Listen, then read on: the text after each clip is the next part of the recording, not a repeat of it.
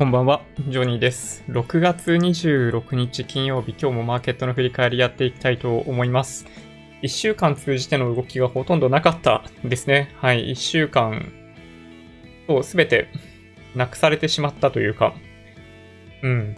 先週金曜日の終値と比べても、えー本当に数十円ぐらいしかずれてないんじゃないかな。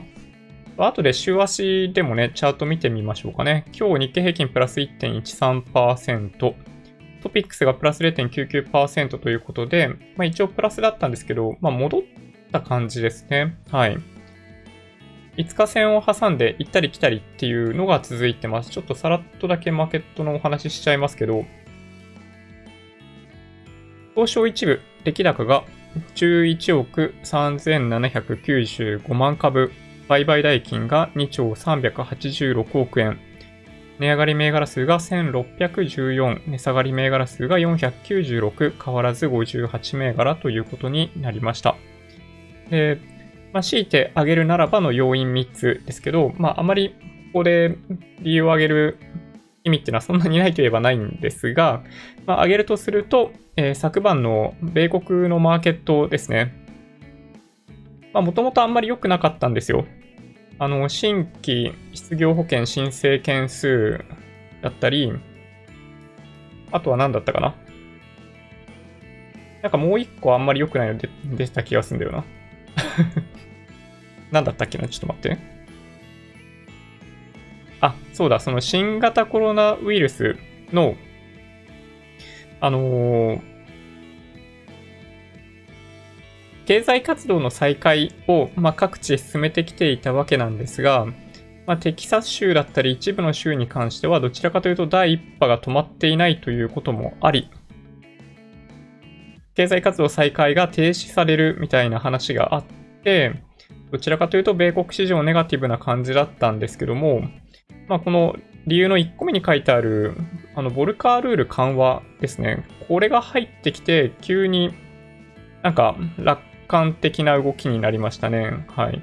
まあ、ボルカールールって何ぞやみたいなところあるんですけど、あの、リーマンショックの時に、あまりにも金融機関がリスクを取る、まあ、ことを避けるために、まあ、特定のエリア、まあ、今回で言うとベンチャーキャピタルへの投資とかがそれに当たるんですけど、に投資をした場合には、えっと、まあ、そこが、まあ、ある種潰れちゃっても大丈夫なように、その銀行自体に影響が出てしまわないように、えーまあ、その分の資金を、まあ、銀行のバランスシート内で、えー確定させておく。あの、要するに他で利用されないように、えっと、まあ、そこのベンチャーキャピタルが潰れないよう、潰れても大丈夫なようにしとくっていうのが、あの、ボルカールールの一部としてあったんですけど、まあ、それを、あの、緩和しますと。まあ、要するに、えっと、まあ、いくらそういうところに投資をしていたとしても、えっと、資金ロックする必要なくって、えーさらに投資し続けることができるみたいなのが、え今回の緩和の内容みたいですね。なので、まあ、ベンチャーキャピタルそのものに対しての投資もやりやすくなるし、あの銀行の内部でロックされる資金が減るので、まあ、今までロックされていた分が解放されて、まあ、新たな資金の供給源になるという可能性もあるっていう感じですね。で、今日のサムネにも書かせていただいたのは、それですね。今日の大きめの理由、ニュースとしたら多分これぐらいしかないかなと実は思ってます。ボルカールール緩和ですね。はい。リーマンショックの時に、まあ、モラルハザードとかいろいろ言われたこともありましたけど、まあ、投資銀行とかが、まあ、まあやりたい放題ってわけではなかったと思ったけど、まあ、いらんいろんなことやっちゃって危なくなったのを規制をかけたっていうのが、まあ、2010年とか、まあ、その辺から今にかけての話なんですですけど、まあ、再び緩和してきていて、まあ、どっちかっていうと、また、まあ、バブルになる、同じような過ちを犯してしまう可能性が今後出てくるんですけど、だったとしても、アメリカ国内としては、まあ、それを容認してでも、今の景気を良くしたいっていうことの表れなのかなというふうに僕は解釈しました。うん。まあ、というのが、まあ、1個目の要因ですね。はい。ちょっと真面目に話しすぎかなはい。で、2個目。まあ、これ、あのまあ、それに半分引きずられてっていう感じなんですけど、まあ、国内に関してはハイテク買いですね。5G とかハイテク銘柄ですね。東京エレクトロンとかも高値、新高値銘柄、新高値年初来高値か、とかだったと思いますし、この下に書いてあるように6701、6702、6754ってこれ 5G ですね。これ NEC と富士通と安立のことですね、これね。うん。とかが、まあ、揃って年初来高値を取ってたりっていうのもあるんで、まあ、そういうところが引っ張った相場なんじゃないかなと思います。で、まあ、もう一つは、3つ目に書いてあるもので、金曜日ということもあり、まあ、利益確定売りみたいなものも、ま、若干出て、えー、ま、やや、最終的には、にかけては売られるみたいな感じでしたでしょうかね。で、一方で、ま、今日は6月の権利付き最終売買日ということもあり、まあ、やや、まあ、気持ちですけどね、はい。まあ、買われる要素もあったかなという感じです。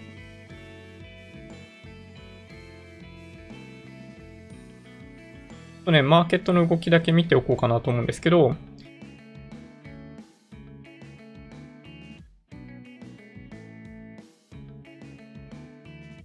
日経平均ですね。日経平均見ると、まあ、これちっちゃくて見えにくいかもしれないんですが、まあ、いつも見ていらっしゃるチャートの、なんかアプリかなんかで見てもらえるといいんですけど、5日移動平均線の上行ったり下行ったりみたいなことを繰り返してますね。はい。まあ、このまま25日移動平均線の上をキープしながら上がってくれたら、まあ、みんなハッピーといえばハッピーなんですが、まあ、この後どうなるかは、まあ、わかりませんというお話ですね。まあ、いつもと同じといえばいつもと同じ。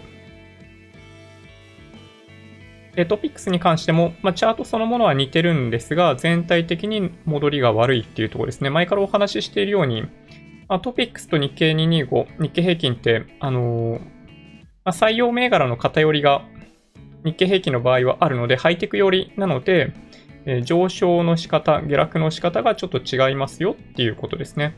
でまあ、あとはもちろん、その指数ベースなのか、価格ベースなのかっていう違いもあるんですけど、まあ、その辺だけ、あのー、ご理解いただけると、なんで日経平均とトピックスがこうやって少しずつ乖離していってるのかっていうのがわかるんじゃないかなという気がします。で基本的には上昇局面で日銀の買いは入らないので、日経225の方が上昇しやすく、下落局面ではトピックスに関しては日銀の ETF 買いの影響を受けやすく、下がりにくいというのが特徴じゃないかなと思います。はい。まあ、これ過去にもお話ししている件なんですけど、まあ、もし、あの、初めて聞いたという方は、まあ、そんな傾向があるということを頭の片隅に入れとくといいかもしれないですね。あの、日経平均の構成銘柄とかに関しては、あの、まあ、僕が勝手に想像しているとかじゃなくて事実なので、えっと、そういうふうに認識した方がいいかなと思います。米ドル円見ていくと、まあ、あんまり変わってないですね。はい。うん。107円あたりですかね。はい。ユーロ円に関してもそんなに動いてなくて120円14銭ぐらいですね。東証リート指数が、まあ、今日はプラス1.69%。まあいい感じですね。本当に堅調に少しずつ上昇するという東証リート指数の、なんか、なんだろうな、わかりやすい動きかなと思います。で、海外のリートですね。まあこれをそんななんか毎日見る見る必要があるのかどうかちょっとよくわかんないですけど、はい。昨晩の動きに関しては1%ぐらい上昇しています。で、アメリカの主要産指数見ていくと、えニューヨークダウに関してはプラス1.18%で、ま決してそこまでなんかいいわけではないですね。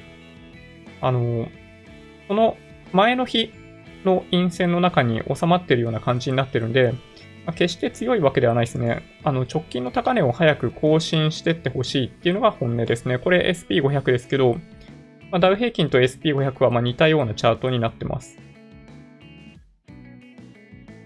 で、まあ、世界の主要な指数のうち最も強い指数の一つ、ナスダック100ですね。はい。まあ、もしかしたら、あのー、今日、本番にも最高値、終値ベースでの最高値を取ったりしてもおかしくないような感じがしなくもないですね。ビックス指数は32と落ち着いています。ビットコインがね、あの100万円割れですね。まあ、ただ、あの、円建てで見ている人ってほとんどいないので、1万ドルとの戦いをずっと繰り広げているという感じ。で、金、ゴールドですね。はい。4日間ぐらい値段あんま動いてないです。え WTI 原油の先物なんですけど、まあ、こっちも、ま、そんなに動いてないですね。はい。40ドル弱、1バレル40ドル弱で推移してるんですけど、40ドル、一つのやっぱ節目になっているかもしれないですね。40ドルを超えてこないと、えー、アメリカのシェール企業が生き残れないというのがあるんで、まあ、ガソリンが高くなっちゃうっていう、まあ、あまり良くない側面あるんですけど、個人的には、ま50ドルを目指してほしいなと思ってます。原油に関してはね。まあ、1週間の、えー、終わりということもあるので、まあ、週足のチャート見てもいいんですけど、はい。まあ、こんな感じですね。これ日経平均ですけど、まあ、そうですね。直近の6週間で、えー、陽線が5本、かなり強いですけどね。はい。前回やっぱこの2万3000円突破できるかどうかっていうのが、え、今後の焦点になるかなという気はします。はい。まあ、ほとんど1ヶ月もう終わりだよね。そういう意味でいくとね。うん。日足のチャートで見てみると、そうですね。まあ、2月3月でこけた後、えー、4、5、6月、3ヶ月揃ってかなり強いですね。はい。もうあっという間に戻ってきてしまった感じですかね。積み立て投資で1ヶ月に1回しか購入をしていないという方だと、ちょっと安いところで拾うチャンスっていうのはほとんどなかったですね。2月、3月、4月、5月。で、ちょこっと安かったかなぐらいですね。はい。まあ、こんな感じですかね。はい。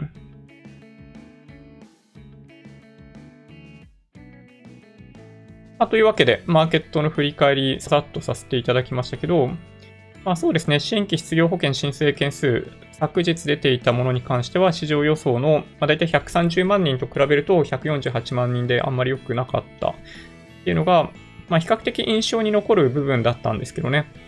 はい。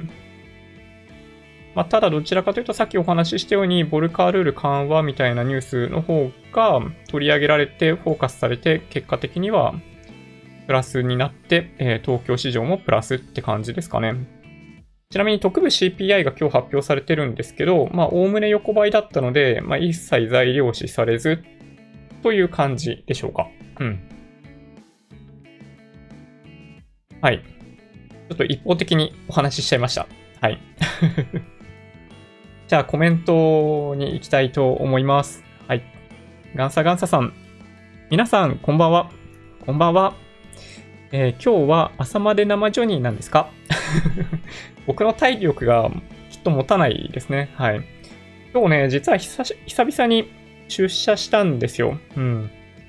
出社やっぱ疲れますね。よくわかんないんだけど、あの、まあ、筋力の衰えが必ずありますね。まあ僕リュックで、まあ、会社行ってるので、まあそこまで大変じゃないといえばないんですけど、まあ、ただそれでもリュックがすごい重く感じましたね。はい。まあ重いものを持ってったっていうのはあるんですが、うん。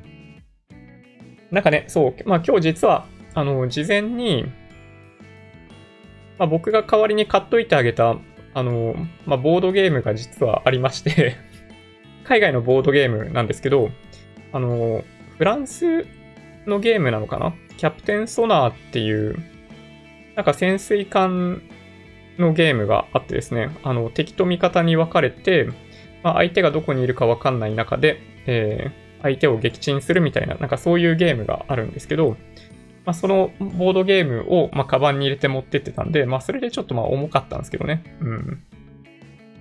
まあ、でもやっぱり、駅の乗り換え、ちょっとやっぱり嫌だね。うん。改めて渋谷駅利用してみたんだけど、うん。なんかやっぱ嫌だな。乗り換え嫌だね。うん、と思いました。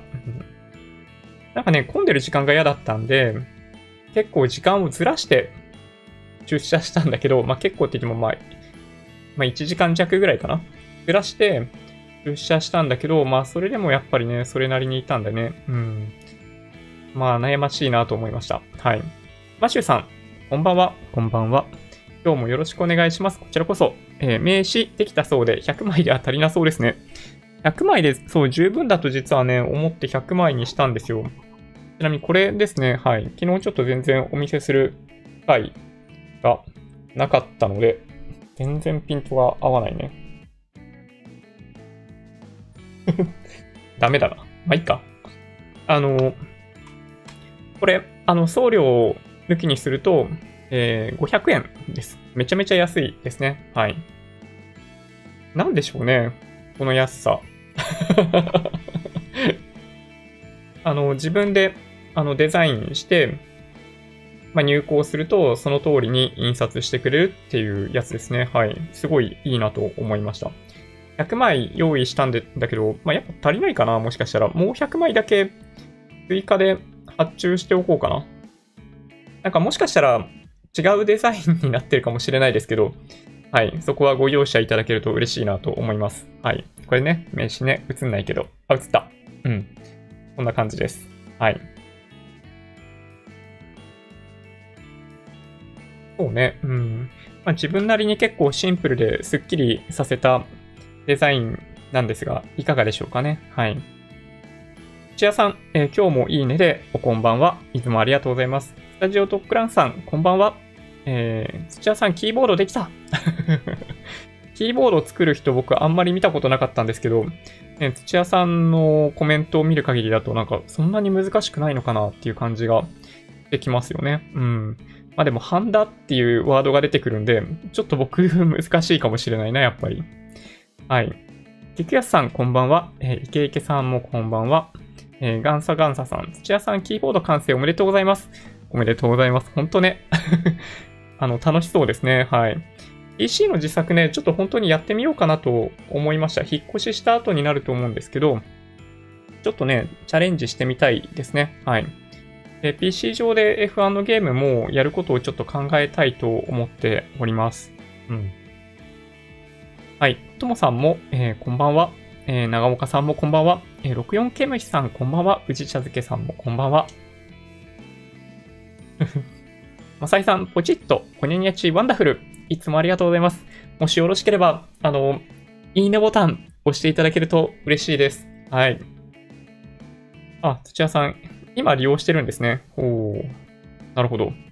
DD さん、こんばんは。アスさん、えー、今日は間に合った。ありがとうございます。はい、ともさん。ジョニーさん出社お疲れ様でした。もうほんと、やっぱね、自宅勤務在宅勤務か。の、なんか良さをね、改めて感じましたね。ただやっぱりね、あの、1日で消費するエネルギーが圧倒的に違うっぽいですね。Apple Watch の数字見ていると、もう一瞬でターゲットを超えましたね。うん。いや、びっくり。はい。ユージンさん、今日はストレッチしながらこんばんは。こんばんは。ストレッチしなきゃな、俺も。はい。ジョニーさん、出勤お疲れ様でした。ありがとうございます。桜東京さん、こんばんは。楽天証券銀行口座できました。おめでとうございます。もう準備バッチリですね。はい。いや、いい感じ。あ あれ気づいちゃいました？あの、そう佐野さん、佐野さん？そうさんでいいのかな？はい。ユニトモへようこそ。や、実はですね、えっと、あ、ありがとうございます。実は、えー、メンバーシップの設定をしてみました。はい。すごいですね。よく気づきましたね。まあ、表示されてるから、まあ、気づくといえば気づくのかもしれないですけど、はい、本当にありがとうございます。あのー、昔は、チャンネル登録者数5万人以上じゃないと始められないとなっていたメンバーシップのプログラムが今緩和されたのか何なのかよくわかんないんですけど、で、なんかね、登録利用できるようになってまして、でそれで、まあ、これ、まあ、変な話なんですけど、YouTube プレミアムの会員の人は、なんかね、あのー、無料で、そのなんだろうな、有料のメンバーシップサービスの登録が実はできるんですよね。まあ、というのがあって、まあ、だから、ま YouTube もプロモーションをしているんではないかなと思うんですが、はい、実は作成させていただきました。はい。父さん、ありがとうございます。いや、嬉しい。これね、あの、チャット欄見るとわかりますね。うん。アイコンのところが、もともとモデレーターになっていただいているあの、土屋さんには、あの、スパムアイコン、スパムアイコン、スパムアイコンって言うと変ですよね。なんだろうな。はい。モデレーターのアイコンがついてるんですけど、えっと、佐野さんのとこ見ていただくとわかるんですが、えっと、そのメンバーシップになっていただいている方には、こういった形で、えっと、わかりやすく表示されるように実はなってます。はい。で、まあ、そちらを見ていただけるとわかるんですが、えっと、まあ、ジョニトモという、まあ、ちょっとなんか恥ずかしいんですけど、あの、メンバーシッププログラム作らせていただいていて、えっと、ジョミジョニトモ限定の YouTube ライブを、えーまあ、開催させていただこうかなと思ってます。まあ、内容としてはですね、えっと、ま皆さんに、ま、広くあの回答できる機会っていうのは、まあ、もちろん YouTube ライブやってるとあるんですけど、えっと、やっぱり、まあ、もう一歩踏み込んだぐらいの形で、あの、皆さんとのコミュニケーションを取る、あの、より個別具体的なお話に対しての回答だったり、っていうところができるように、まあ、より、まあ、そういうふうにやりやすくなる部分があるかなと思いまして、えっと、実は、こんな形で、えー、メンバーシッププログラムを用意させていただきました。はい。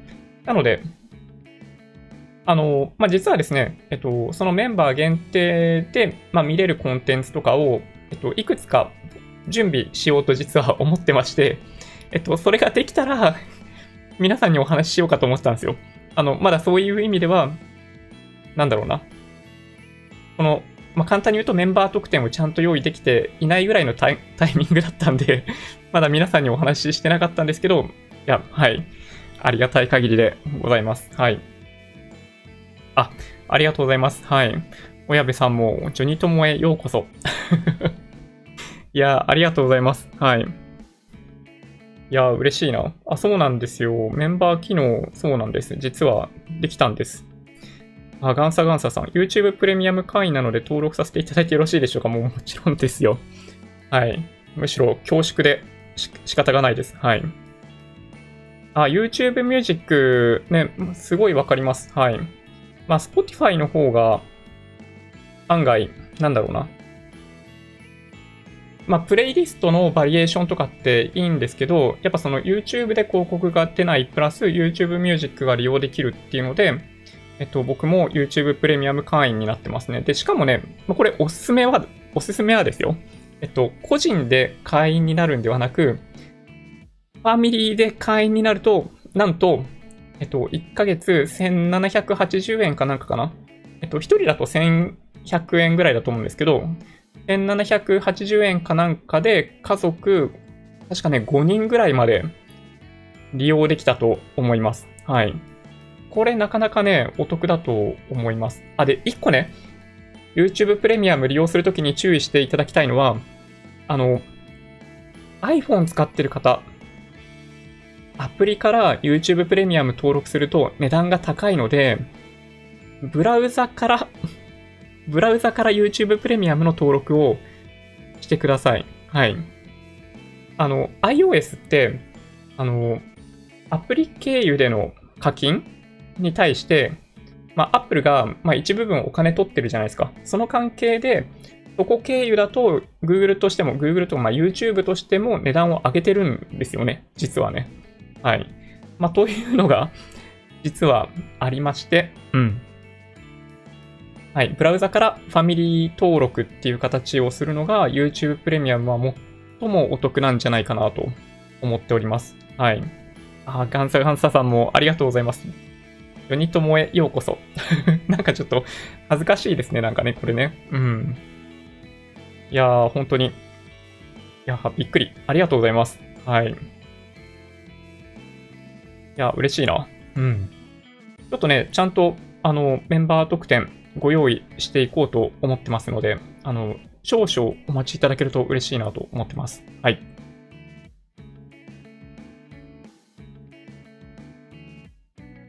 はるさん、こんばんは。仕事終わらねえです。いや、いつもね、はい、遅くまでお疲れ様です。もうね、金曜日の夜ですからね、はい。ちょっとね、大変なのかな？うん、目処立ちそうですかね。はい。すいません。話しかけたらお仕事の邪魔になっちゃうかもしれないですね。はい。週末要員のイラスト、旦那さん辛そう。イラスト屋のイラスト、本当にね、いい感じですよね。うん。はい。いや、嬉しいな。あ、すげえ恐縮です。あの、はるさんもありがとうございます。はい。ジョニトモへようこそ。はるさん、メンバーシップおいくら？万円お高いんでしょ？いや、そうですね。じゃあ、490万円と言っておきましょうか。はい。はい。いや、本当ありがたいですね。YouTube ミュージック登録は好きなバンドの、あいいですよね。そう。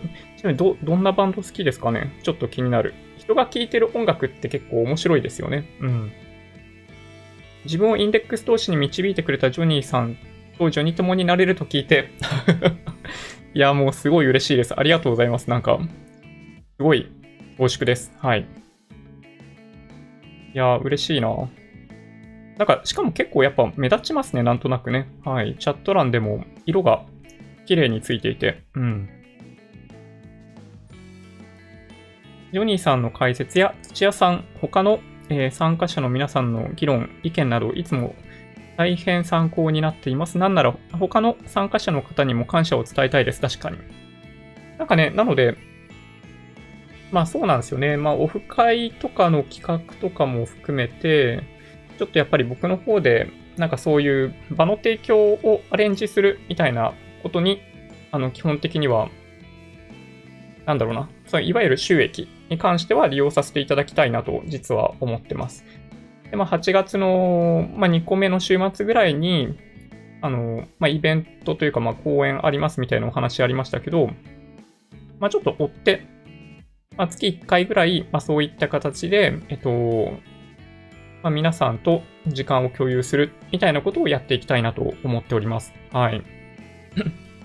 はるさん、Y、プレミアム会員やったわ。いや、いいですよね。確かにね、そういうのね。うん。そう、本当に便利なプレミアム会員だと、まあ僕は思ってます。まあ逆に言うとね、どんな広告が流れてるのかわかんないっちゃわかんないんですけどね。はい。あ、ガンサガンサさん。あ、クイーン聞いてらっしゃるんですね。なんか、この後の2つ、実は、実はというか、聞いたことがないんですが、えー、4人林、おー子供バンド。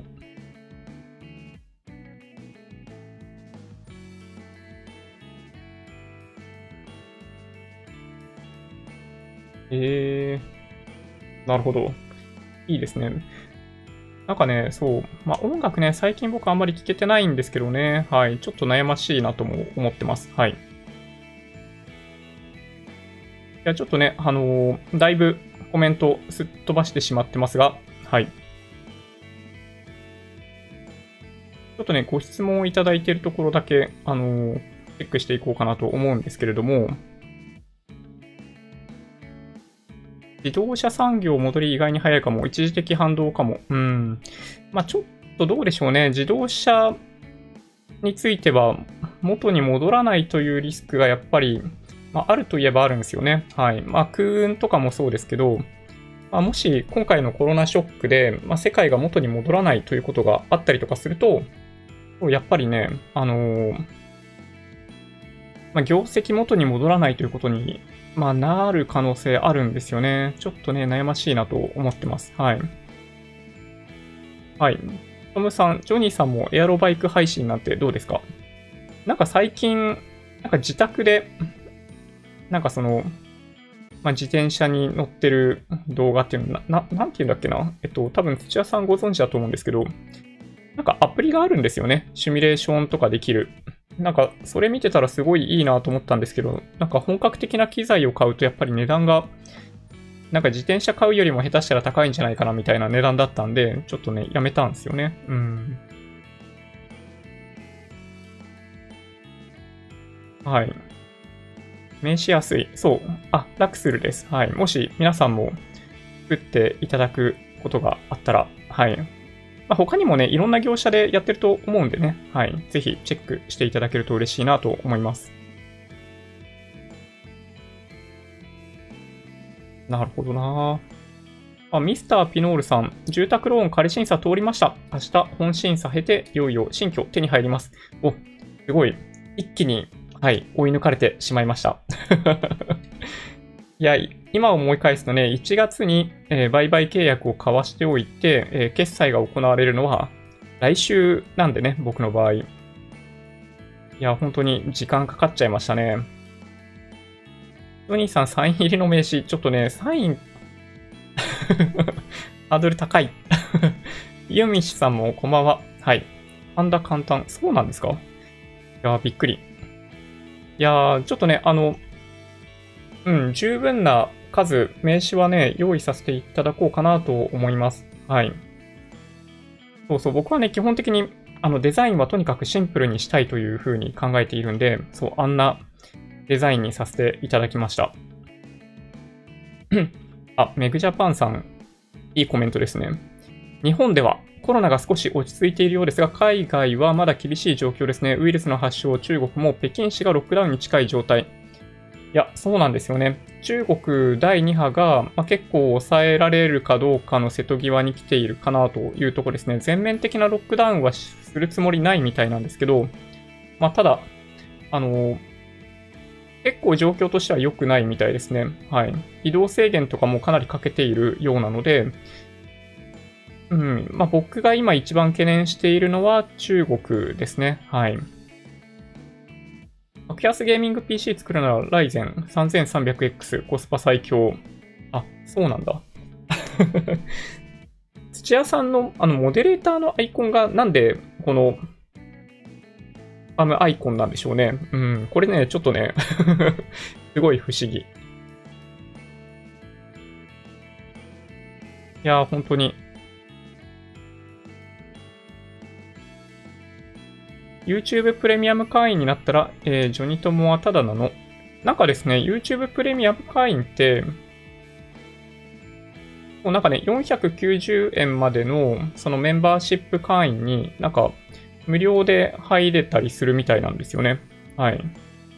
という、まあ、YouTube が、まあ、きっと今プロモーションやってるんですよ、きっと。YouTube プレミアムもそうだし、なので、えっと、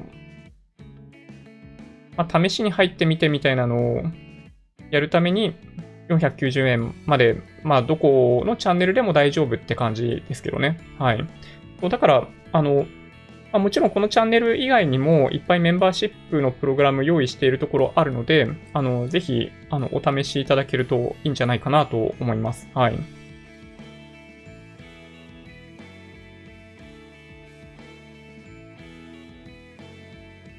ああ、トリスタンさん、ありがとうございます。ナスダック100インデックス。いやい、いい商品だと思いますよ。うん。ナスダック100にお気軽に投資したいんだとしたら、そう、iFree のナスダック100ってことにやっぱなるかなと思いますね。はい。海外 ETF に投資をするよりも国内投資信託の方が、まあ、手間としては少ないので、まあ、僕は投資信託を利用する方がいいんじゃないかなと思いますけどね。うん。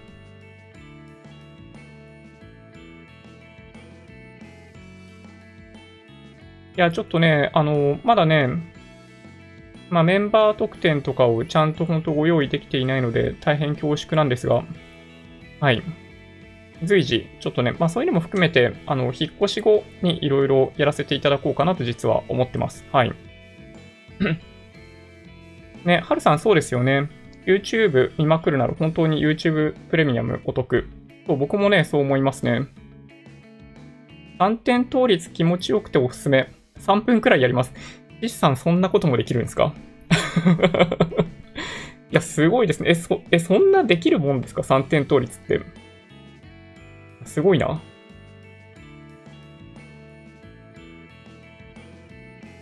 いや、そうなんですよ。ハートチキンさん。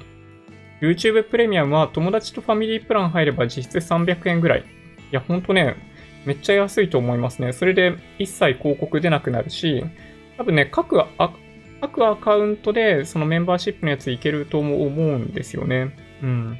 あ、そうだ、ミックさん、コメントありがとうございます。自転車のオンラインレース、ZWIFT。そうそう。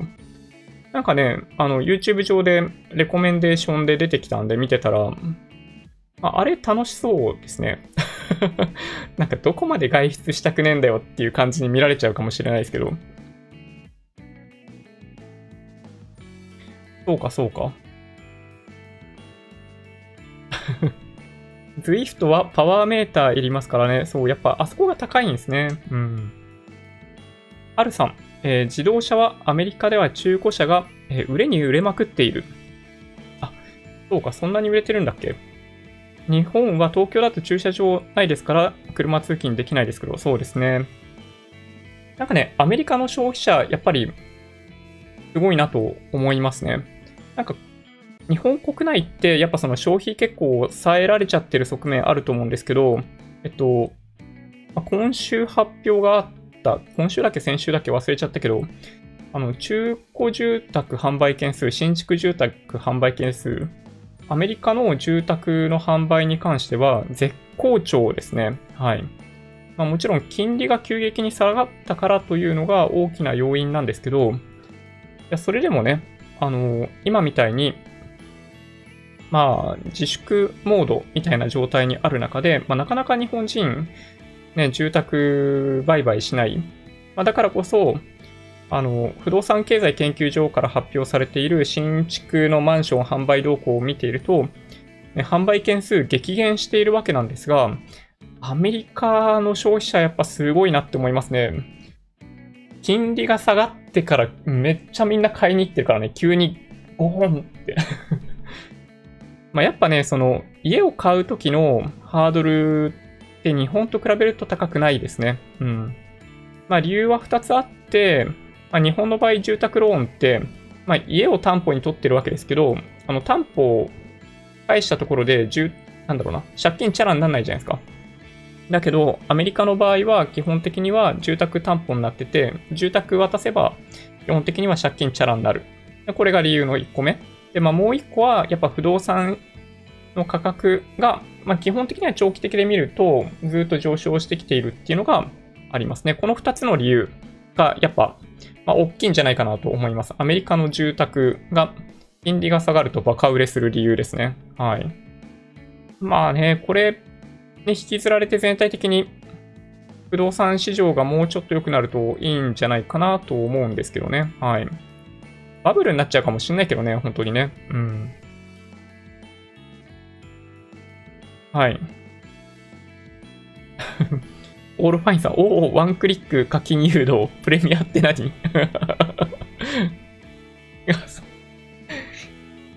土屋さん、いやもう100%的確なツッコミですね。スパムじゃないよね。スパナだよね、確かに。いや、僕ずっとスパナーのことをスパムって言ってたってこと？スパナだよね、確かにね。あれ、スパムって言い始めたな。いや、すごい恥ずかしい。はい。こんばんは。初心者質問ですいませんが、いえいえ、あの、皆さん多分きっと同じように考えて、考えてる質問だと思いますよ。NISA 及び積立 NISA の期間が終わった後どうした方がいいですか？売った方がいいですか？持ってた方がいいですか、えー、つまらない質問ですいません。いえいえ。これね、みんな思う質問ですね。これ僕もよく思う質問なんですけど、まあ、基本的にはロールオーバーできるんだったら、ロールオーバーするのがいいと思います。もちろん、なんだろうな、まあ、利益が出ていれば、その金額がそのまま、あのまあ、非課税対象になるはず。確かね、ロールオーバーするんであれば。なので、基本的にはロールオーバーした方がいいですね。で、損失が出ていって、マイナスになってた場合には、その分は、えっと、要するに、その年の1年間のなんだろうな。NISA 枠って120万円で決まってるじゃないですか。そこの余りが出るんで、その分はまた別途購入することができるはずですね。なので、はい。まあ、積立 NISA は、えっと、20年ぐらい後なんで、その頃の制度がどうなってるのかってちょっとわかんないんですけど、一般 NISA に関しては、去年から、えー、ロールオーバーが始まっているので、基本的には、あの、ロールオーバーがいいんじゃないかなと僕は思ってますね。はい。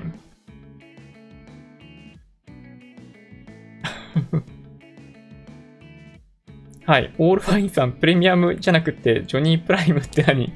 ちょっとなんか、うん、あんまり質問されると、はい、恥ずかしいんですが、うん。えっとですね、えっと、メンバーシップのプログラム、あの、に、実は2段階ありまして、その、まあ、今お話ししていた、なんだろうな、ジョミ、ジョニトモっていうものと、えっと、ジョニープライムっていう2つのレベルを用意したんですよ。その名称も本当どうしようかってすごい悩んだんですけど、えっと、ジョニプライムの方は、えー、ちょっと値段が高くなってまして、1190円かなだったかな？になってまして、で、そっちがどちらかというと、その、なんだろう、企画、企画とか、えっと、オフ会とかっていうものに、えっと、利用させてもらおうかなとも思っている部分ですね。はい。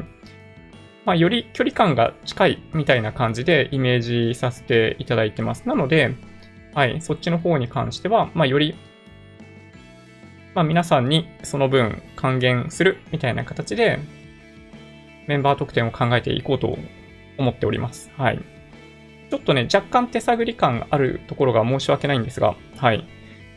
まあ、あんまり悩みすぎてても良くないかなと思って、はい、登録してみました。うん。中国はインドとの争い、ダムの決壊リーチ、コロナ第2波来てるのに潜水艦で日本を挑発することはやめないんですね。潜水艦で日本挑発するみたいなこともやってきてるんでしたっけ？でもなんか潜水艦って、ここにいるっていうことをアピールしちゃいけないような気がするんですけどね、本当はね。うん。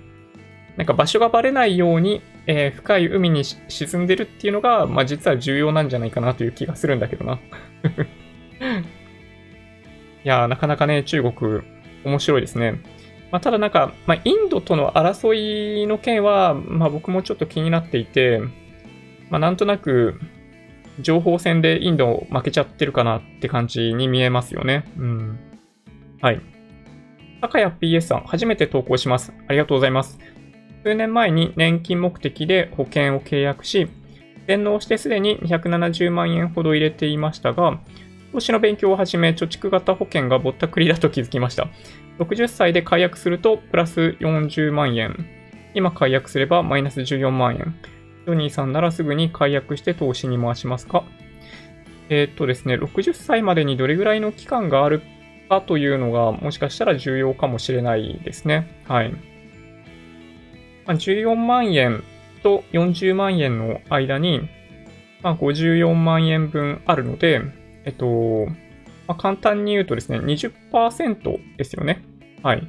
270万円をまあ、減った金額で戻されちゃうんであれですけど、まあ、それぐらい、まあ、大体20%ぐらい、あの、増やすことができそうであれば、まあ、解約してもいいかもしれないという、なんかそういうシミュレーションを、えー、やってみていただけるといいかもしれないですね。今の年齢から、えっと、60歳になるまで、まあそこまでじゃなくてもいいかもしれないですけどね。はい。計算して、Excel かなんかで計算してみていただいて、で、まあ大体年利どれぐらいで、まあ、資産が増えたらどうなるとかね。で、60歳で別に辞める必要はないので、そういう意味でいくと、ずっとそのま後も保有し続けて70歳とか80歳の時にどれぐらいになるみたいなことも、はい、数字を見ていただけるといいかもしれないですね。はい。あるさん、YouTube プレミアムはちょっと前までスパチャ用の250円くれたりいろいろやってますよね。ああ、確かに。ありましたね。そうだそうだ。なんかね、僕今で、今でも、なぜかわかんないんですけど、ブラウザから人の YouTube ライブでスパチャ投げようと思っても、なんかエラーになって投げらんないんですよね。うん、ちょっとね、悩みです。はい。なんかね、スマホからはできるんですけどね。うん。はい。ミックさん、ロードバイクトレーナーで回してます。1時間で1キロ汗をかく。すごいですね、それね。まあでもなんかちょっといいかもな、そういうの。なんかね、家から出れなかったりするかもしれないんで、まあ子供生まれたりとかするとね。うん。はい。ガンサガンサさん、真面目なお話です。武漢コロナ、インフルエンザに比べて、楽観者等圧倒的に低いのになぜここまで大規模な世界的対応なんでしょうかなんか隠れた事実があるような気がしてならない。まだ無職です。あ、これね、ちょっと、あの、まあ、政治的に利用されているというのがやっぱ大きいかもしれないですね。はい。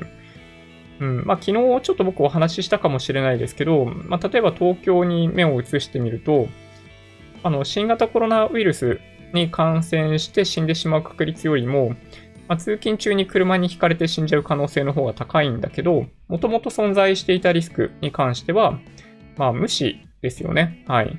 リスクをリスクとして捉えていないにもかかわらず、えっと、まあ、要するによくわからないものに対しては、まあ、過剰な反応を示すっていうのは、まあ、よくあるパターンかなと思います。まあ、本当ね、まあ、こんぐらいの致死率とかね、だとしたら、なんか普段からインフルエンザでもっとギャーギャー言うべきなんじゃないかなと本当に思います。はい。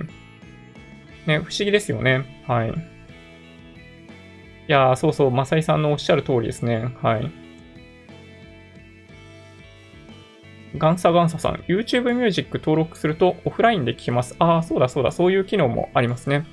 200曲くらい登録して、Bluetooth 経由で、愛車のステレオ経由ドライブ聴いてます。ああ、そういうのもいいですね。なるほど。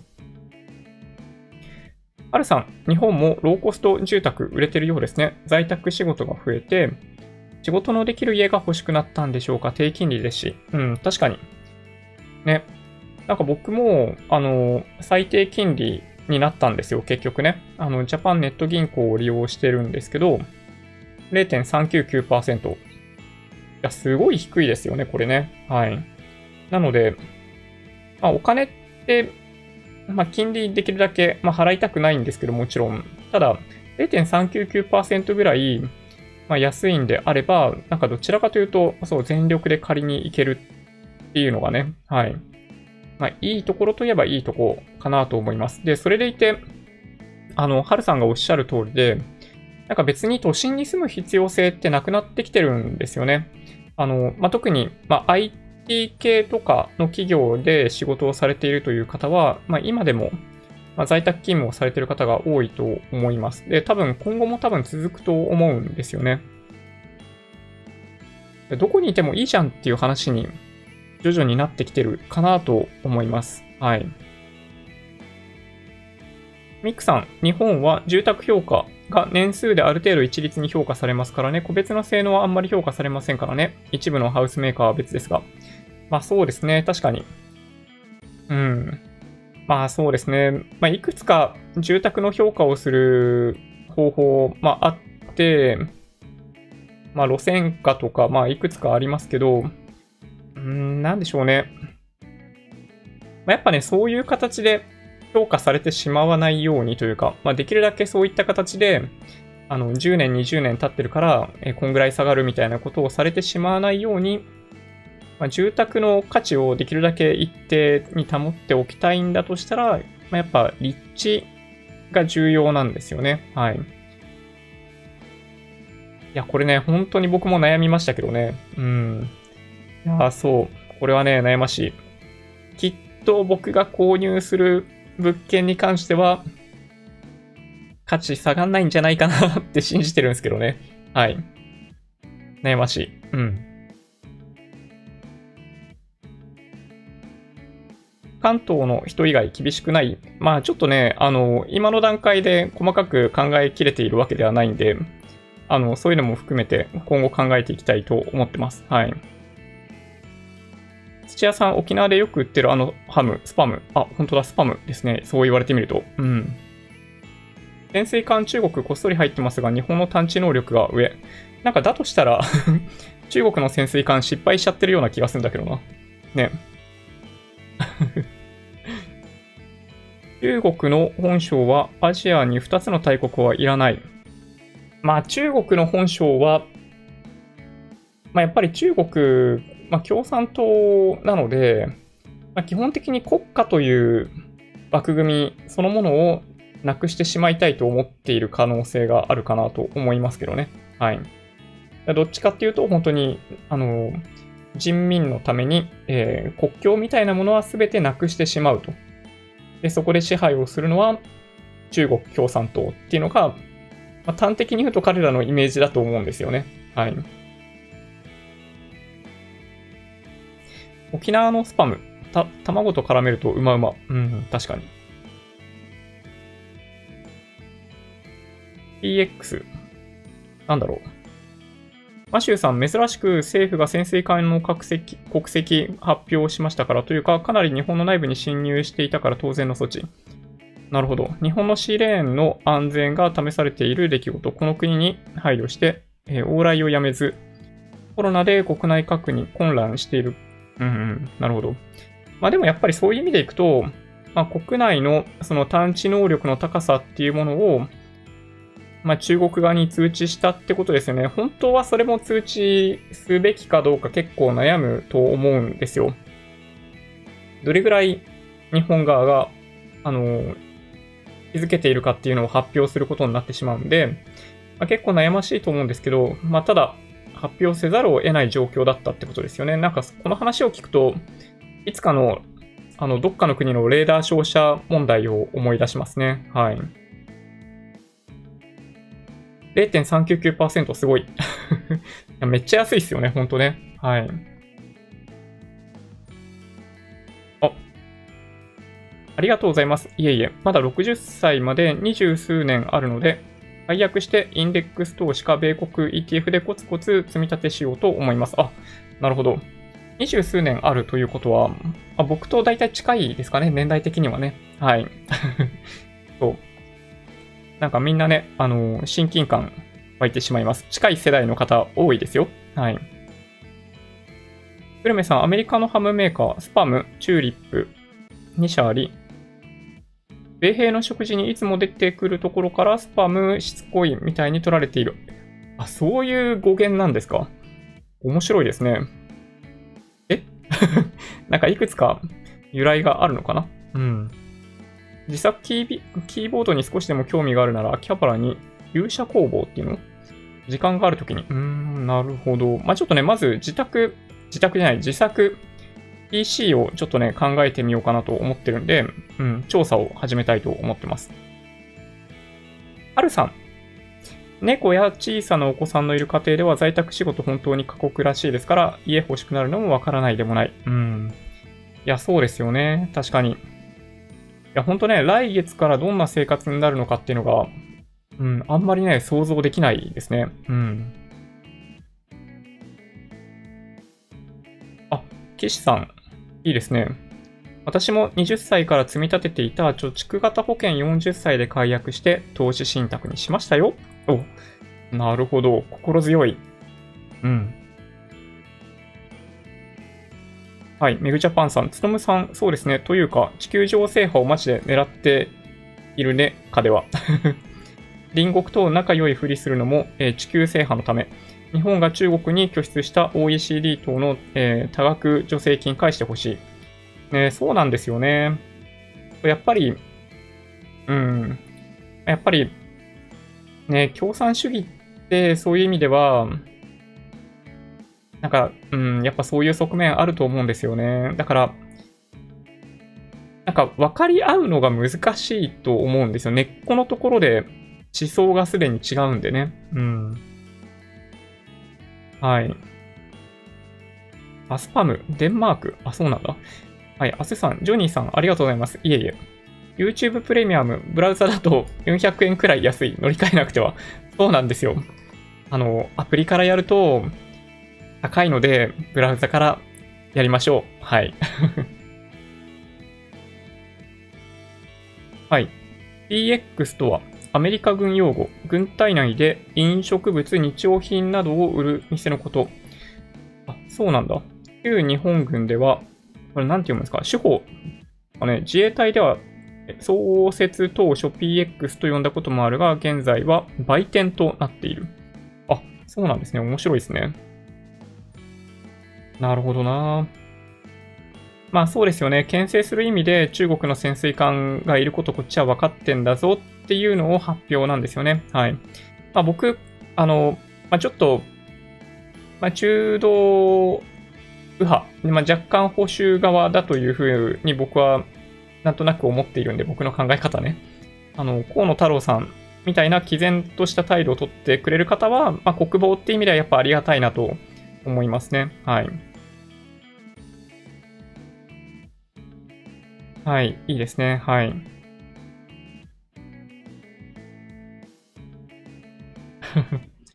パムググりました。食べたことないけど、見たことあります。あ、そうなんですね。いやー、中国ね、都合のいい時に発展途上国と先進国を使い分ける。いや、ほんとそうですよね。来週の予定とか、ちょっと見てみましょうか。なんかね、今週1週間、実は、あのー、まあ、指標発表にしても、まあ、決算発表にしても、あんま何もなかったんですよね、実はね。はい。で、来週に関しては、えっと、まあ、一点、発表目白押しですね。はい。まあ、6月29日月曜日に関しては特にないんですが、まず火曜日、30日火曜日ですね。国内が、ま月末ということで、えー、失業率、有効求人倍率が出てきます。まあ、日本の場合、失業率ってなかなか上がったり下がったりしない指標なので、あんまり見てても参考にならないんですけれども、あの、ニュース、ニュースのメディアがよく発表している、失業率ではなく、有効求人倍率を見る方がいいですね。はい。なんかね、有、なんだろうな、求人数の増減というものを業種別に見ていくと、やっぱいいとこ悪いとこって結構はっきりしてるんで、その辺チェックするのがいいんじゃないかなという気がします。で、あとは、えー、5月の鉱工業生産ですね。まあ、この辺はあんまり注目されないですかね。え火曜日、同じく火曜日、中国で、えー、製造業、非製造業 PMI、アメリカ、えー、ケースシラー住宅価格指数、消費者信頼監視数が発表されます。で、あっという間に7月ですね、7月1日水曜日、月初ということもあって、まあ月初というか、えっと、四半期ごとに発表されている日銀単価が発表されるのは1日水曜日の朝になります。で海外に目を向けると、中国が、えー、財新の、えー、製造業 PMI、で、アメリカの ADP 雇用統計があります。で、えー、ISM 製造業景況指数の発表もあります。FOMC 議事要旨の発表もあります。ちょっとこの辺大きいですね。はい。え7月2日木曜日、イレギュラーなんですが、アメリカの雇用統計が木曜日に発表されます。でもう一つ、この新型コロナウイルスの中で、えー、みんなが注目している新規失業保険申請件数も、えー、毎週同じですが、木曜日の夜に発表されます。で雇用統計が木曜日にある理由は、えー、7月3日金曜日がアメリカが休場だからですね。はい。というのが理由です。7月2日木曜日の夜に雇用統計も発表されるので、まあ、来週はここがハイライトということになるかなと思います。3日金曜日に関しては中国が在新の非製造業 PMI を発表するという予定があります。はい。ハイライトはと選択しておきますけど、これですね。はい。6月の、え雇用統計と新規失業保険申請件数が発表される7月2日木曜日の夜ということになると思っています。まあ、それ以外は、ま、そんなに影響を与えないんじゃないかなと思ってるんですが、指数として、まあ、いつも注目されるのは、国内だと、ま、日銀単価、この失業率有効求人倍率ですね。で、中国の数字は、まあ、おそらく、まあ、大体無視されるんじゃないかなという気がしていて、まあ、大きく予想、上回ったり、下回ったりしない限りは、おそらく無視されるような気がします。で、どちらかというと、まあ、この辺ですね、ADP 雇用統計、ISM 製造業景況指数も、まあ、指標発表としては、あの、注目される内容なので、来週は盛りだくさんということになりそうですね。はい。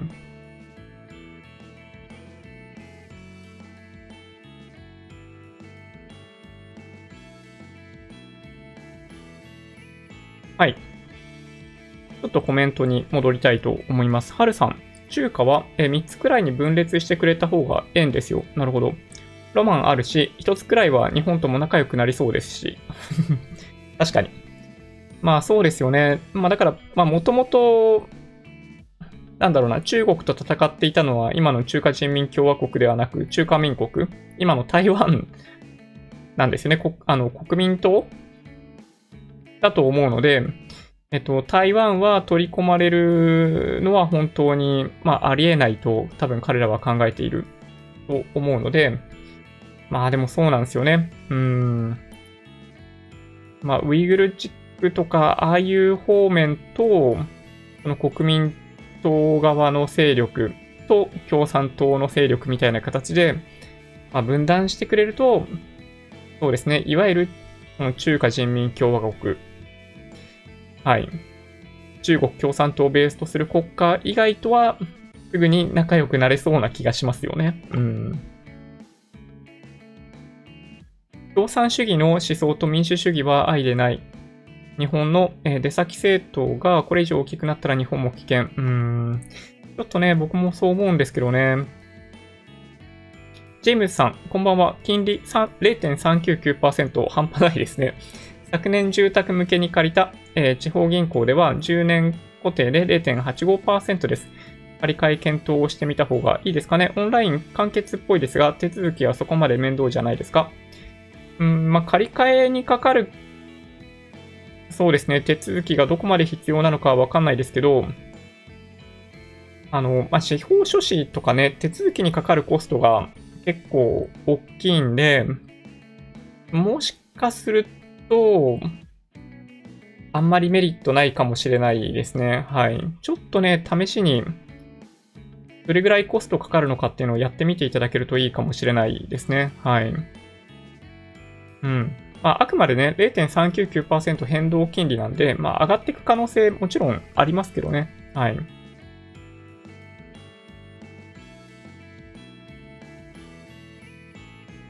はい。今日のジョニーさん、めっちゃコメントに追いついていてからの資料提示もありですごいです。まさかそんなに褒めていただけるとは はい。まあ今日、まあ今日はって、まあここ3日間ぐらいずっとそうなんですけど、まあ実はね、マーケットのニュースがほとんどないんですよ。変な話なんですけどね。うん。ニューヨークダウが下げて始まっている。ここ最近は下げて始まって、引け前に上がるパターン。週末は枕高くして寝たいものです。確かに、ハルさんの言う通りですね。ちょっとね、数字が僕も気になってきました。チャートだけ見ときましょうかね。うん。ニューヨークダウの下げがちょっときつめですね。マイナス1.2%ということになってて、まあ、これね、チャート、ぐぐぐっとちょっと寄りますけど、見ていただけるとわかるように、あの、まあ、実体部分の高いところが、まあ、だんだん切り下がってきてるように、まあ、見えたりするじゃないですか。で、5日移動平均線にも抑え込まれているみたいな感じになってるんで、ちょっとどっかでね、これブレイクしてもらいたいんですよね。はい。SP500 がどうかなと思って切り替えてみてもやっぱあんま変わんないですね。はい。一旦ね、この窓を埋めてもらいたいですね。この窓ね。この窓。これ、まあ、わかんないですよね、これね。あの、6月5日から、えー、6月10日が、まあ、ちょうど、まあ、宙に浮いたような感じになってるんですよね。はい。これニューヨークダウンも多分一緒で、そうですね、6月5日から6月10日か、の水準が宙に浮いたようになっていて、えっと、そこと、えー、その前日、それ以降の間にギャップが大きくあるので、まあ、ここを上に行ってほしいなというのが、まあ、本音ですね。まあ、個人的な希望です。まあ、主要3指数の中では、ナスダック指数が、まあ、あんまり下がっていないといえば下がってないですね。うん。まあ、ただそれでもね、はい、1万ポイントとかあったりするんで、高いなと思いますけどね。はい。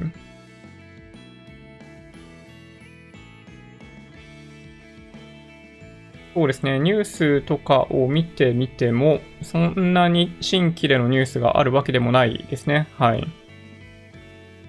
なんかワイヤーカードの、なんか不祥事というか、不正会計が、まあ、結構ニュースになってますけど、こんなに影響出るのかな？ね、そんなに大きいニュースですか？これ。なんか、あんまりそんな感じしないんだけどな、僕は。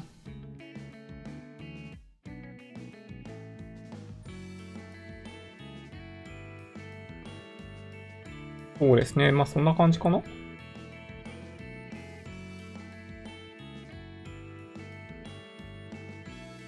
はい。マシューさん、今月で、えー、キャッシュレス還元終わりですね。あっという間だった感じです。まあ一応なんかこれ、引き続きっていうわけじゃないんですけど、えっと、この還元が、えー、終わった後は、マイナポイントの還元ですね。が始まるような感じだったと思うので、まあもうちょっとだけ続くようなイメージですかね。はい。もしマイナンバーカードを持っていないという方がいらっしゃったら、やっぱり、まあ、作っていただいた方がいいんじゃないかなと僕は思うんですけどね。はい。なんか、ね、個人番号をつけられるの嫌だとか、まあいろいろ心配かもしれないので、まあそういうのが、まあどうしても受け入れられないようであれば、あの、持たなくっても全然構わないとは思いますが、まあ幸い、オプションなんでね、はい。持つか持たないかは、まあご判断いただければと思います。うん。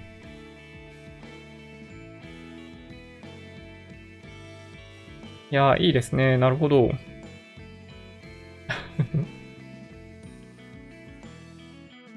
マサイさん、全然関係ないけど思い出した。昔の彼女の名がしほちゃんでした。酒好きだったななんかすごいいいですね。なんかこういう話。まさか、マサイさんからこんなお話が出てくるとは。うん。ちょっと嬉しいですね。うん。いやー、でもね、そう、土屋さん、本当に知識広いですよね。で、なんか、広くて浅いっていうか、結構深深いっていうところが、土屋さんの特徴ですよね。うん。いや、面白い。ガンサガンザさん、0.399ですか？私が不動産業に関わった頃は住宅金融公庫ですら5.5%。ただし、貯蓄性保険は8%。なるほどね。すごいですね。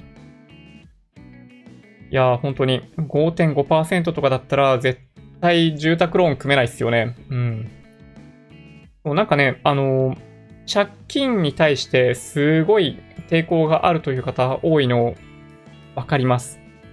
わかるんですけど、えっと、あの、なんだっけ？折り出しの中田あっちゃんの動画でも、もう絶対借金ダメだっていうのをやってたと思うんですけど、えー、まあ、どちらかというとですね、あれは、あの、まあ、安易に借金してはいけないという、まあ、そういう意味で、本当は借金をしてしてはいけないわけではないんですよ。で、まあ、中田あっちゃんも本を紹介しているからこそ、本の中でそういう風に説明されているというだけで、借金はむしろあの別に悪ではないですね。資金調達コストという風に考えていただけると、あの借金をしても良い理由っていうのは出てきますよね。まあ、企業が代表的な例ですけど、まあ、1%の金利で借りて、会社っていうのは、えっと、まあ、営業利益率とか、あの、まあ、ROE とかで見るのがいいかもしれないですけど、で、何パーセントっていう利益率を出すので、あの、基本的にはどんどん銀行からお金借りるって感じなんですよね。だ借金ってだから決してそんなに悪いものではない。でこれと同じような感覚を家計に持ち込むは、持ち込むのはもちろんどうかと思うっていう方もいらっしゃると思うんですけど、僕の場合なので、さっきお話ししたように住宅ローンで0.399という極めて低い金利でお金を借りておいて、今投資に回している資金を全く減らさないと。今後も、あの、まあ、期待利回り通り言ってくれるといいなみたいな環境で、あの、住宅ローンを返していくっていうことを、あの、35年かけてやりたいと思ってます。35年って結構果てしないですよ。僕が75になるまでってことですからね。はい。クルメさん、コボル途中で投げ出した。私はプログラミングできる方はすべて眩しいです。ああ。コボル、そういえばなんか僕、新卒で入った会社で、はい、なんかコボルやった記憶ありますね。あの、1日だけとかそんな感じだった気がするんですけど、1日2日ぐらいでやった記憶がありますね。はい。なんかね、さすがに最近は、そう、コボルやってるっていう方いなかったりして、ほとんどね。なんか逆に、なんか昔のシステムのなんかリプレイスとかやるときに、そういう言語わかる方がめちゃめちゃ貴重みたいな話があったりしますよ。なんかね、IT の世界ってすごい不思議なんですけど、あの、まあ、いわゆるコンピューターサイエンスを専攻してる人とかって、あの、AI とかやるんですよ。マシンラーニングとかディープラーニングとかやって、こういうのができる会社で働きたいって、まあ、みんな言うんですよね。で、みんな言うんで、需要と供給が全然マッチしないんですよ。なので、まあ、うちにも一部、そのディープラーニングとかを積極的に活用している部署があって、まあ、そういうところで人の採用とかやってるんですけど、あの、めちゃめちゃ買い手市場ですよ。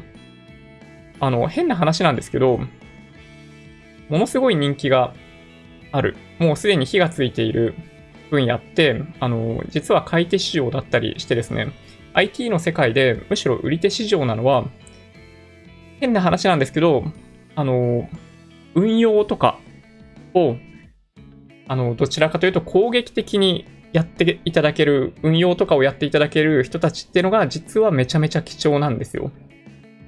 結構なお金出してでもそういう人たちを雇いたいみたいなのが最近の動きですね。で、運用って言われると本当に嫌だっていう方がめっちゃいたんで、Google とかは SRE とか、なんかね、そういう新しい名前をつけて、なんかね、そういう名前をつけて、あの、そういう人たちを採用したりとかっていうのをやってるんですけど、実はね、あの、なんだろう。データサイエンスとか、データサイエンティストとか、みたいな人たちって、あの、結構ね、大変なんですよ。ちょっとかじったぐらいの人たちっていうのは、もう山ほど実はいてですね。はい。なんか、夢がなくなっちゃうかもしれないんですけど、まあ実は、なかなかそういう仕事にありつけないというのが現状だったりしますね。はい。ガンサガンサさん。私はベーシックでお手上げでした。カセットテープ労働していた記憶あります。いや、すごいですね。僕は、そうですね、コンピューターに触り始めた頃には3.5インチのフロッピーディスクがもうすでに存在したので、あの、はい、皆さんよりも後発ですね。はい。マルコさん、最近のマーケットの話題がない状況はこのチャンネルにとっては困りものですかね？うん、困りものです。はい、困ってます、正直言って。うん。あんまり解説しようがないんですよね。うん。だってさ、本当いい加減なもんだと実は思ってまして、まあ、皆さんもう気づいてると思うんですけど、あの、上がった要因として、えっ、と、第2波の懸念がこう、後退する。下がった理由として、第2波の懸念が高まる。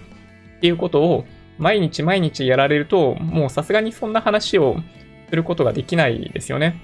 あの、僕のスライドの中にも、まあ、今日のマーケットの要因って書いてありますけど、まあ、無理やりひねり出した要因だというふうに書いているのはそれが理由ですね。はい。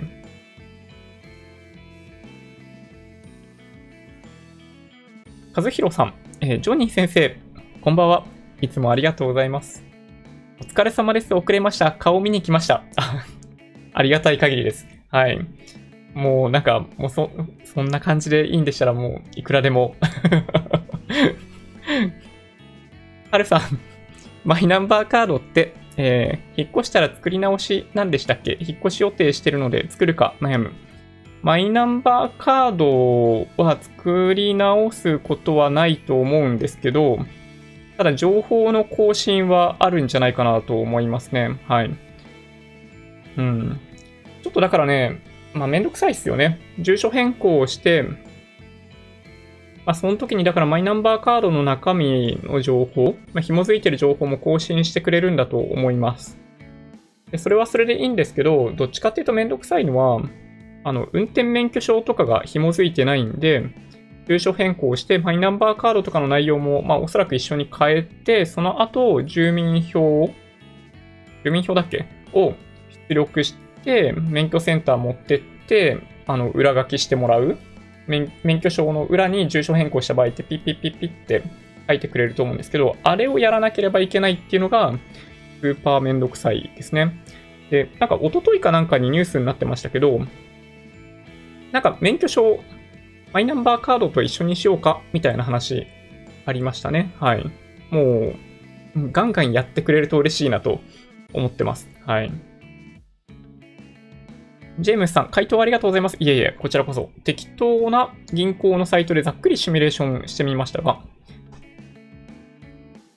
年間軽減効果7万1000円でした。ですが、その銀行では諸費用が85万でした。保証料ってすごい高いんですね。そうなんですよ。そうなんですよ。なので、まあ、結構金利が下がるっていうパターンでない限り、なかなかね、借り換えでお得になりにくいんですよね。うん。いや、これね、本当に悩ましいなと思います。はい。まあ、なので、まあ、以前、あのー、こちらでコメントされていた方も何人かいらっしゃるんですけど、まあ、もしかしたら、えー、今、住宅ローンを組んでいただいている銀行に、まあ、金利を下げていただくこととかをちょっと交渉してみてもらえるともしかしたらいいかもしれないですね。場合によっては、飲んでくれる可能性もあるかもしれないです。はい。のんさん、マイナンバー家族みんな6人分作ってます。子供の高校にも役に立ってます。ああ、なるほど。なるほどね。うんうん。マシューさん、値動き落ち着いてきた感じなんで、しばらくはこの辺りでうろうろしそうな感じ。コロナ下落の時の毎日のジェットコースターのドキドキ感が懐かしい。確かに。なんか、完全に麻痺しちゃいましたね。うん。まあ、昨日とか今日とかの200円ぐらいの動きじゃ、全く 何とも思わないですよね、もうね。いや懐かしい。マサイさん、ボルラー、15年前にマイナーで結構いい給料になりました。銀行間の決算は今でもコボルが通用すると聞いたことがあります。まだ現在でもその傾向があるんでしょうかね。うん、なんかね、そういう話、今でも聞きますね。うん、たまにですけどね。なんかね、うちの会社はどちらかというと Web 系なので、あの、やっぱそういう言語を使うっていう方は、まあ、ほぼいないんですけど、そうですね。まあ、オープン系、Web 系であれば、やっぱり、まあ、Java と Python というのが、まあ、使い勝手がいいところかなと思いますね。はい。まあ、フロント系やりたいんだとしたら、まあ、JavaScript とか、ガンガンやってもらった方がいいかもしれないですけどね。はい。まあ、僕は実はね、フロント系あんま好きじゃないんで詳しくないですね。はい。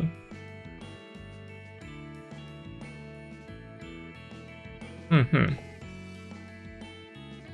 借金も道具の一種なんですね。そうですね。あの、きちんと管理できれば、借金っていうのは決してそんなに悪いものではないと思います。あの、もちろんね、あの、キャッシングとか、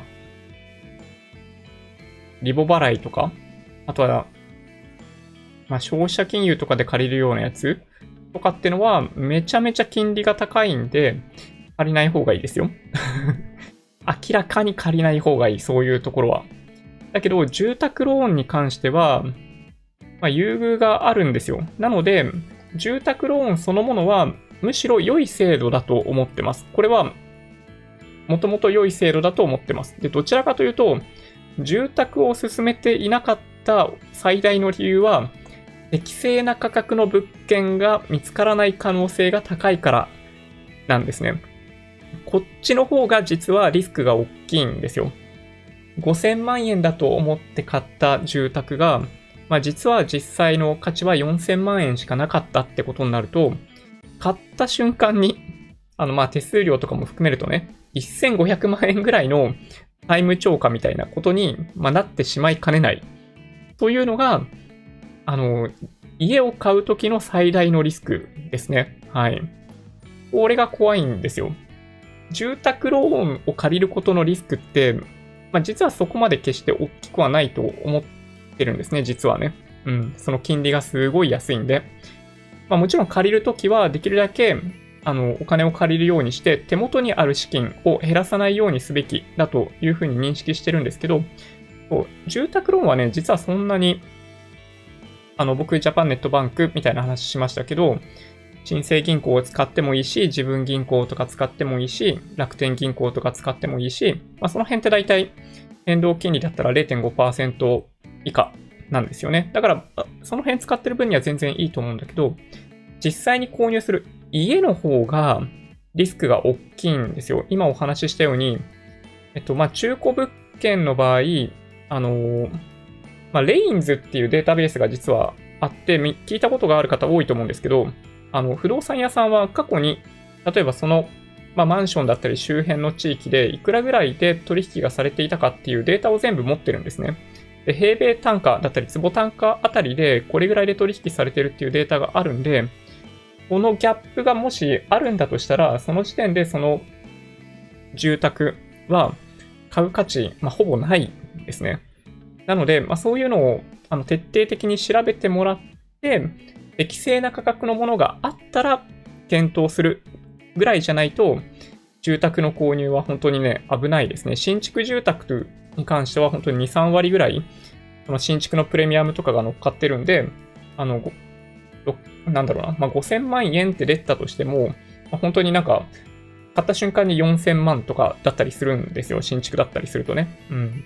なので、気をつけなければいけないんですよね。で、安い物件見つけたいって思ってる方いらっしゃるかもしれないんですけど、安い物件は基本的に、えっと、ほぼないと思った方がいいですね。で、これ理由は本当に明確で、安い物件ってまず不動産屋さんが発見するんですよ。僕たちが目にする前に。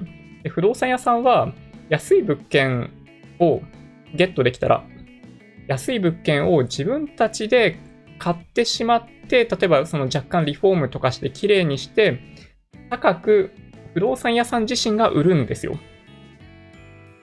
ということをやるので、えっと、実は不動産って安い物件を見つけることは、まあ、素人個人に関してでいくと、まあ、ほぼ無理ですね。というのを、はい。頭の片隅に入れていただくと、うん。なんか家買う時とか、なんか不動産投資する時とかって、まあ、いいんじゃないかなと思いますね。はい。まあ、あとは、まあ、昨日なんか散々話題になってましたけど、と、まあ、土屋さんの顔を思い浮かべていただくと冷静になれるかもしれないですね。はい。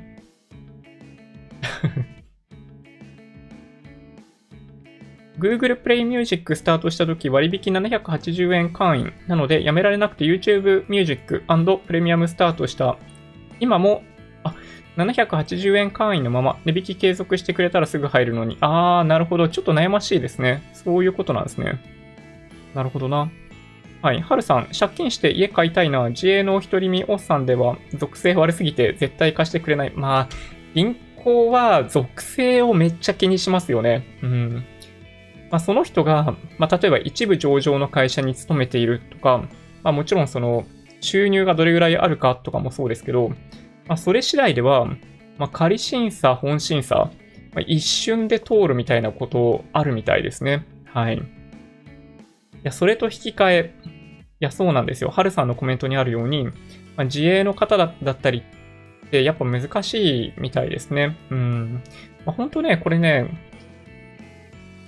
なんか銀行って一人一人のなんかその返済能力を見極めるっていうことをなんかちゃんとやってほしいなと思いますけどね。うん。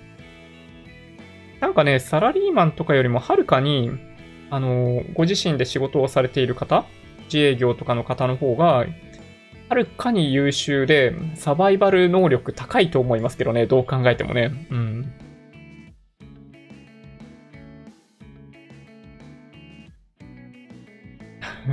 マルコさん、新築信者の妻のために新築購入候補に入れてみたが、1年探して価格に見合う物件ゼロ。いや、でもね、わかります。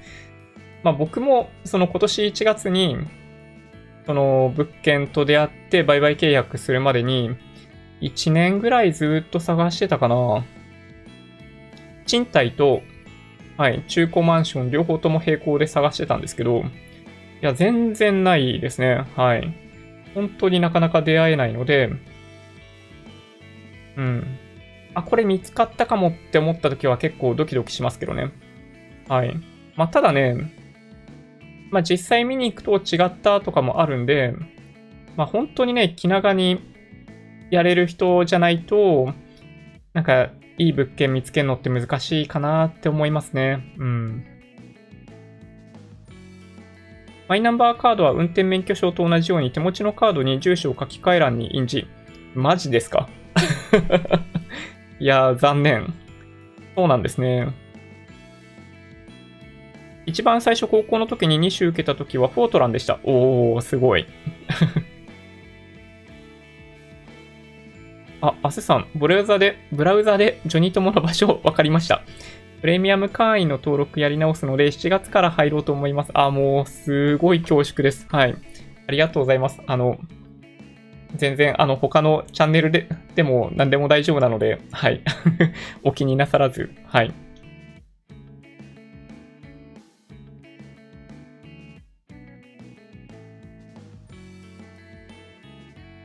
うんうん。貯蓄型保険、私は60歳まで積み立てたらプラス100万の契約になってましたが、それでも40の時手放しました。どう考えても、投資信託の方がメリットあると思えたからです。去年のことです。あ、そうなんですね。なんかね、基本的に保険屋さんって投資する内容ってあんまり僕たちがやってることと、まあ、変わるといえば変わるか。はい。まあ、外貨建ての債券とかを結構利用してるんですよね。あの、債券結構投資している人って、まあ、今見ていただいている方の中だとそんなに多くないかもしれないんですけど、保険屋さんってその辺の割合が多いんですよね。うん。まあ、なので、まあ、もともと代理回りが、あの、僕たちがやってるような株と比べるとちょっと低いっていう中で、さらに保険屋さんに手数料を取られたりっていうのがあるんで、貯蓄型保険っていうのは、まあ、まあ、あんまりメリットないんですよね。うん。まあ、自分で投資をするっていうことを、まあ、やりたくないという方は、あの保険っていう商品はありだと思いますよ。うん。まあ、それを理解した上で、あの、契約していただく分には全然構わないと思ってます。うん。浅井さんも工学部、フォートラン。はい。ああ、そうなんだ。マイナンバーカードを、住所を書き込むって嫌だな。そうなんですね。悩ましい。はるさん、マイナンバーカード作りに行きます。家から出たくない。引きこもりになりますよね、確かにね。うん。はい。ワンアクトさん。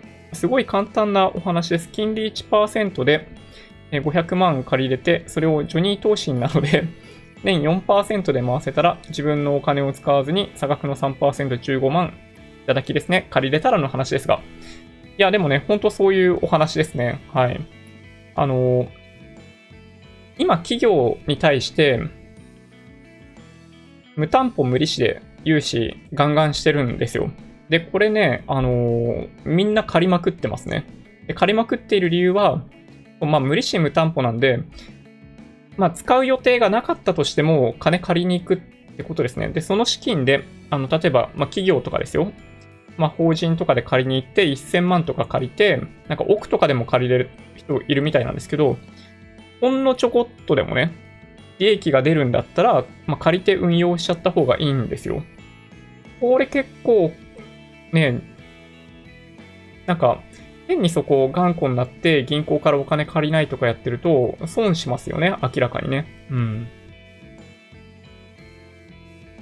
カセットテープで労働、新卒の頃製造現場で毎日使ってました。ああ、そうなんだ。なるほど。周期とマイナンバー紐付けば給付金早かったんでしょうけど、うん、そうですね。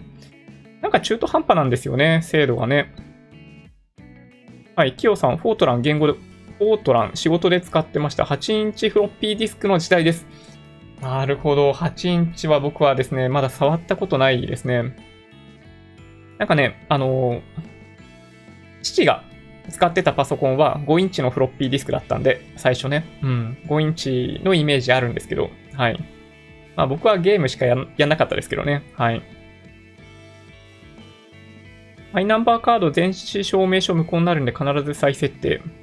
なるほどな。怖いな。本当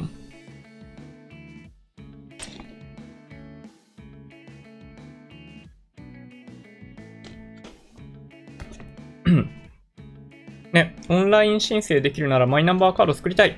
ね、ほんとね、持ってると便利だと思いますけどね。健康保険証と免許、マイナンバー合体させるべき。確かに。落としたら大変、いっそ体内に埋め込んでほしい。ああ、確かに。Web 系で Python や Java がメインとのことでしたが、えー PHP、Ruby はあまり使用されないんでしょうかえっと、PHP、Ruby はちょっと今はもう使われないですね。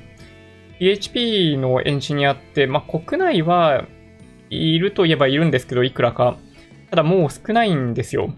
で、Ruby も同じくって感じですね。はい。いやー、そうなんですよね。流行ってましたけどね。PHP にしても、まあ Ruby というか、まあ Rails とかですよね。流行ってたんですけど、今は人気ないですね。はい。で、世界的に見ても、この辺やってる人ってあんまいないんで、うん、あんまないかな。この辺やるぐらいだったらやっぱ Python やっていただく方がいいと思いますね。うん。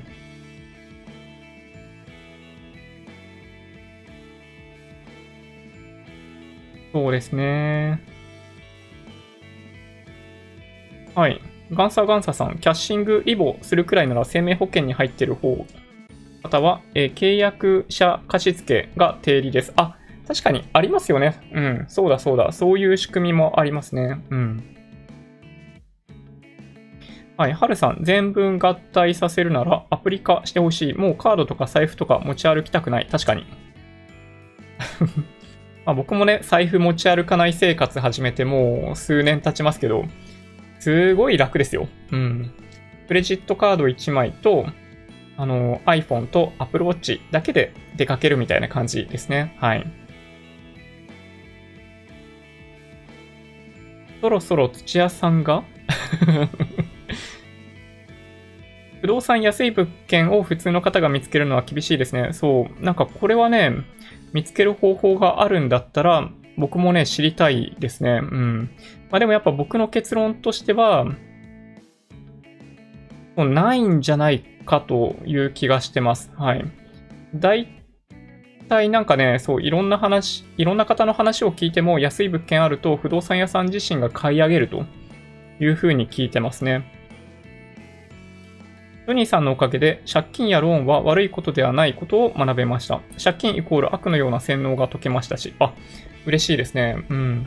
まあ今の金利水準だと全然悪いことではないですね。はい。今日は朝まで生ジョニー、ちょっと僕の体力が 一般人はリスクマネジメントができないんで、借金しないくらいがちょうどいいと思います。ああ、まあ確かにそれもそうですね。行き過ぎると結局サブプライムローンみたいになるんで。いや、そうなんですよね。さっきお話ししたように、その住宅ローンというものと、結局その購入する物件っていうものが、あの、ガシャンコされちゃってるじゃないですか。その家買うかどうかっていう話で。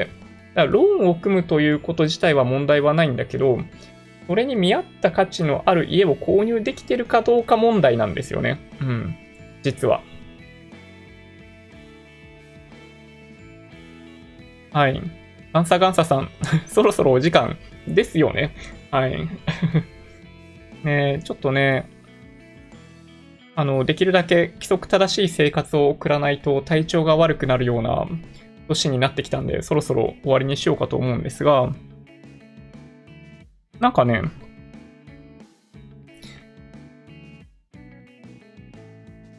全然関係ないんですけど、これ、ポップガード、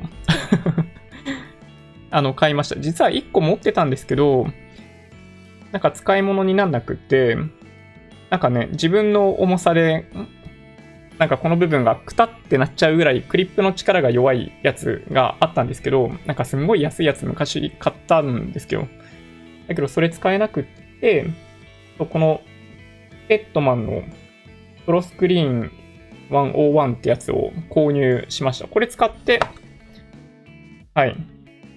まあでももともと入ってないですよね。あの僕の息のノイズとか多分入ってないんじゃないかなと思います。はい。ノイズゲートとかの機能を使って多分そういう音消えてると思うので多分大丈夫なんじゃないかなと思うんですけど、まあ、念のためポップガードを使おうかなと思ってますね。はい。これね、こういうやつ。なんかたまに見たことありますよね。うん。あの、歌歌ってる人とか、なんか声優さんとかが、マイクの前に置いてあるやつですね。はい。ずっとポップガードなしでやってたんで、ちょっともしかしたらマイクすでに汚れちゃってるかもしれないんですけど、はい。ちょっとね、つけようかなと思ってます。これね。はい。ここがね、すごいしっかりしてるんで、くたーってなっちゃうってことはないんじゃないかなと思います。これだったら。はい。まあこれはちょっとね、明日の YouTube ライブから使っていきたいなと思っております。うん。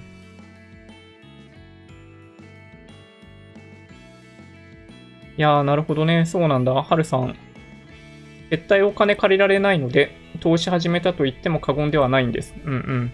なるほど。お金増やして、家はニコニコ一括払いしか道がない。いや、ほんとね、難しいらしいんですよ。僕も聞いたお話だと、まあ、法人作って、なんか変な話なんですけど、まあ、節税をしようと思うと、ある程度、まあ、売上に対してコストを、まあ、近づけていくっていうことを、まあ、やっていく感じになると思うんですけど、あの、やっぱね、毎年利益を出しておかないと、銀行って全然お金貸してくんないらしいんですよね。まあ、みたいなのがあって、まあ、住宅ローンってだから実質的に、まあ、サラリーマンという、まあ、半ば、なんだろうな。なんか奴隷のような人たちを対象に貸し出す制度になっちゃってるんですよね。はい。アートチキンさん、身内に銀行員いますが、貸し倒れになると出世コース終わるんで、えー、肩書きと収入見て無難な貸し出し先に貸すしかないんですよね。個人事業主だと、事業内容を精査しないといけないのでやりたくない。ああ、手間がかかるってことなんですね。いやー、でもね、それやんなかったら、なんか、ね、銀行員の、銀行の貸し出し業務の価値って何なんだろうって感じがしちゃいますよね。なるほど。住宅手放す時のことも考えないといけない。そうですね。子供たちには自分が死んでもるに困らない資産を残してあげたい。そうですね。ネットワークスペシャリストを取るときは C。なるほど。はるさん、そうそう、地銀のバカ行員がそんなこと言ってましたね。本人に言っちゃうんだ、それ。大した取引でもないのでめんどくさいらしい。ああ、そうなんですね。フロッピー時代のゲームってザナドゥとかでしょう。えー、な、何やってたっけなでも思い出せないですね。なんかね、僕が記憶にあるゲームって言われると、あの、A3、A 列車で行こう3な気がするんですよね。もう結構最近だって言われちゃいそうだけど。うん。Ruby は日本初の言語ですからね。そうなんですよね。もうスマホも体に埋め込んじゃえよ。あ、そうそう。時間オーバーだ。そろそろ終わりにしないと。広角機動隊ね。あの、一回、ネットフリックスのやつ見たんですけど、もう一回ちょっと見たいな。クレジットカードやキャッシュレス決済と同じにすれば解決。ID と認証キーで再認証すれば。うん、確かに。なるほどね。はい。こんな感じで、えー、今日は終わりにしていきたいなと思っております。はい。ちょっとね、特に前半であのメンバーシップのお話させていただきましたけど、なんかきちんと準備して、えっと、メンバーシップについてのご説明をする動画を撮影して、えー、それを見ていただくみたいな感じの準備だけさせていただこうかなと思ってますので、ちょっとね、今のタイミングではそういう意味でいくと、えっと、あの、プロモーションだからしてないんですよ。はい。改めて、あの、ご説明させていただくので、今しばしお待ちいただければと思います。今日もご視聴いただきまして本当にありがとうございました。Twitter、Instagram のアカウントもあるんで、もしよろしければフォローお願いします。音声だけで大丈夫という方は、ポッドキャストもあるんで、そちらもサブスクライブお願いします。もし今日の動画が良かったって方は、高評価ボタンをお願いします。合わせてチャンネル登録していただけると嬉しいです。それでは、ご視聴ありがとうございました。バイバイ。